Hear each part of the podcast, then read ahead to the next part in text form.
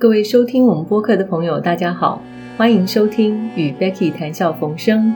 我是这个节目的创办人，也是主持人 Becky。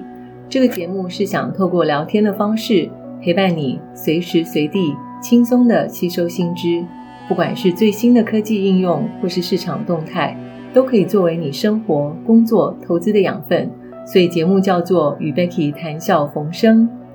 在上回的节目里，我们预告了这期要跟大家讲一个九月底刚在美国神秘上市的公司，跟二零零二年上映的科幻电影《关键报告》有什么关系？今天就要揭晓喽！嗨，大家好，我是今天的共同主持人 Jerry。目前我在金融业服务，是产品的 PM。之前就有幸和 Becky 合作过很多很有趣的专案，今天很荣幸一起来主持这集的节目。我们要带观众朋友们穿梭在科幻电影里的不同场景，那就先来揭晓谜底。噔噔噔噔，这家神秘的公司就是 Palantir。它的名字 Palantir 是以一部经典电影《魔戒》当中能够看见另一个世界的水晶球来命名，隐约露出该公司的雄心壮志，想要以预见未来作为目标。那大家有看过《魔戒》三部曲吗？我可是不折不扣的魔粉哦。哈哈，我也是，知道吗？有一次啊，我一口气跟家人连续把三集一次看完，真是过瘾哇！好，那 Becky，我们先别沉浸在魔界里了，能不能说说看，为什么今天要讲 Palantir 这家公司呢？哦，是啊，是啊，因为读到他要股票公开发行的新闻，发现我之前的老东家 Google 就已经够特别了。Palantir 更特别到一个空前不可思议的地步哦。先问一下，Google 是怎么个特别呢？你知道，Google 是在二零零四年公开发行股票上市哦。那个时候呢，就发行了 B 股哈，呃，Class B，让原来的董事、主管、员工们持续拥有八十三点六趴的公开发行股票的投票权。而其中三大巨头就是两位创办人 Larry 跟 Sergey，还有当时的董事长兼总裁 Eric Schmidt，加起来就高达三十七点六趴。甚至在这些人持股减低到低于百分之五十的时候，仍然可以影响所有承保股东大会的事情。这意味着这些人仍然可以持续影响重大决策，例如说董事的改选。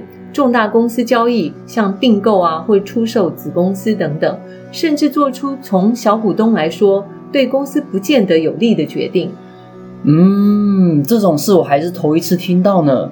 他们好像封建制度时期的君王哦，是有点那么味道。但是呢，这也是其来有自的。你记得九年前过世，令很多人缅怀而且敬佩的创业家是谁吗？是传奇发明家 Steve Jobs 吗？是啊，你记得他一生中最凄惨的时候是什么时候吗？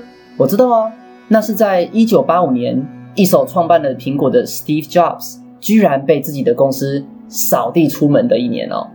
即使他那时担任董事长的职位，但是因为他的股票只剩下六百五十万股，股权已经被稀释到只剩十一趴，又跟他自己从百事可乐找来的执行长 John Scully 不合。所以，即便你是创办人，还是有可能被董事会干掉。对，这就是为什么 Google 的共同创办人 Larry 跟 Sergey 他们学聪明了，会引以为戒，保护自己不会再发生同样的惨剧了。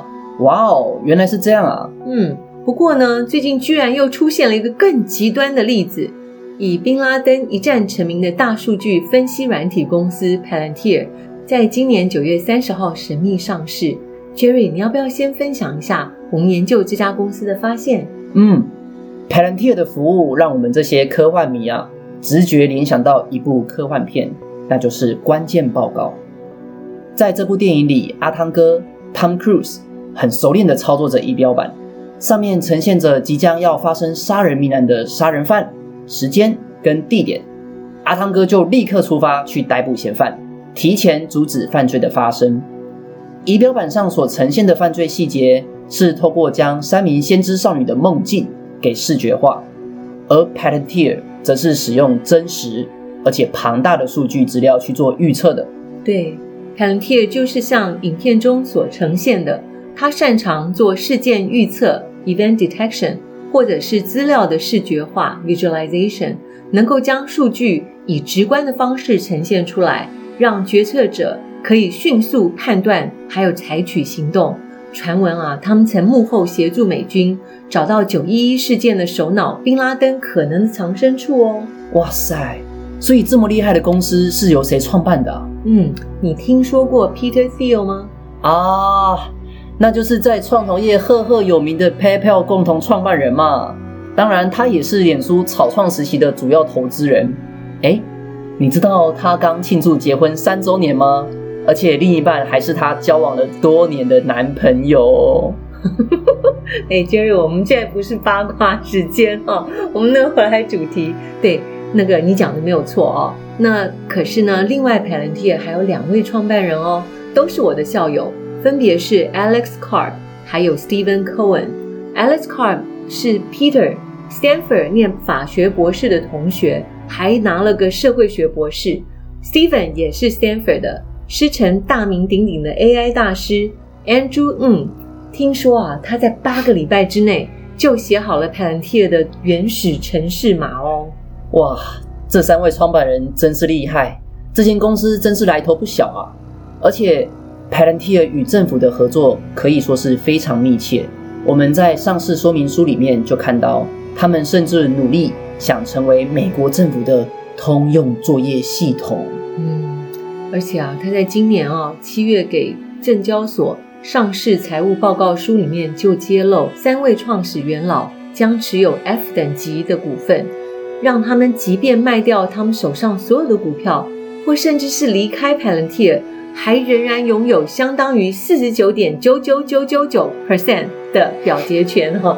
那加上本来他们就手边有这个 A 跟 B 等级的股份，也占了四十趴，所以加起来呢，掌握了近九成的 Palantir 的表决权。这可真是空前的举动。我非常的惊讶，美国的证交委员会居然会同意他们这么做。对啊，不禁让我们很好奇，为什么他们要这么做？让股权如此高度集中，其他股东根本没办法参与任何决策或影响公司经营团队的决定。我们猜想，可能是因为 Palantir 过半的收入来源是国家政府，像是 CIA 中情局、FBI 调查局，或是 ICE 移民署等等。当中一定就涉及了不少机密，但是股票公开上市的目的之一就是要透明化公司治理，Palantir 却与 ESG 概念完全背道而驰哦。那 ESG 是指在考量一家公司的财务状况之外啊，还要兼顾 environmental 环境保护、social 社会责任和 governance 公司治理。对，我想哦，这里面有个很重大的意义哦。就是以前股票的意涵是可以去拥有一部分的公司，对不对？它是一个 ownership 的概念，但是现在已经完全脱钩了。投资人只是出钱，对于公司既不能过问，也不能投票，连知的权利都丧失了。不知道这样的股票是否干脆改个名字叫赌票，就像是赛马场的赌票，结果只有赢跟输，但是。Jerry，我们还是要这个乐观一点哦，因为到底它的核心竞争力哦，像我们讲的之前讲的事件侦测跟大数据视觉化都是很有用的东西。我们看看它是否可以用到 COVID-19 好吗？的确，根据我们研究发现啊，就在十月底，也就是最近，Palantir 就加入了由英国剑桥大学主导的三一计划 The Trinity Challenge。并与世界知名的瑞士再保险公司合作，透过数据的力量来全面了解 COVID-19 对我们的影响和发展轨迹，盼望他们的技术真的可以帮助到世界提早度过这次的疫情难关哦。嗯，Jerry，所以让我们这个持续的保持审慎的乐观哈。是啊，对。那呃，各位听众朋友啊，我们这一集也到了尾声啊。那先预告一下，下一集我们即将介绍一个在台湾行销界还很少人注意到的世界趋势，而且跟大家的工作机会有关哦，敬请期待。赞哦！欢迎各位播客朋友们持续收听、关注并追踪与 Becky 谈笑逢生。我是主持人 Jerry。我是主持人 Becky，与 Becky 谈笑逢生，我们下次见。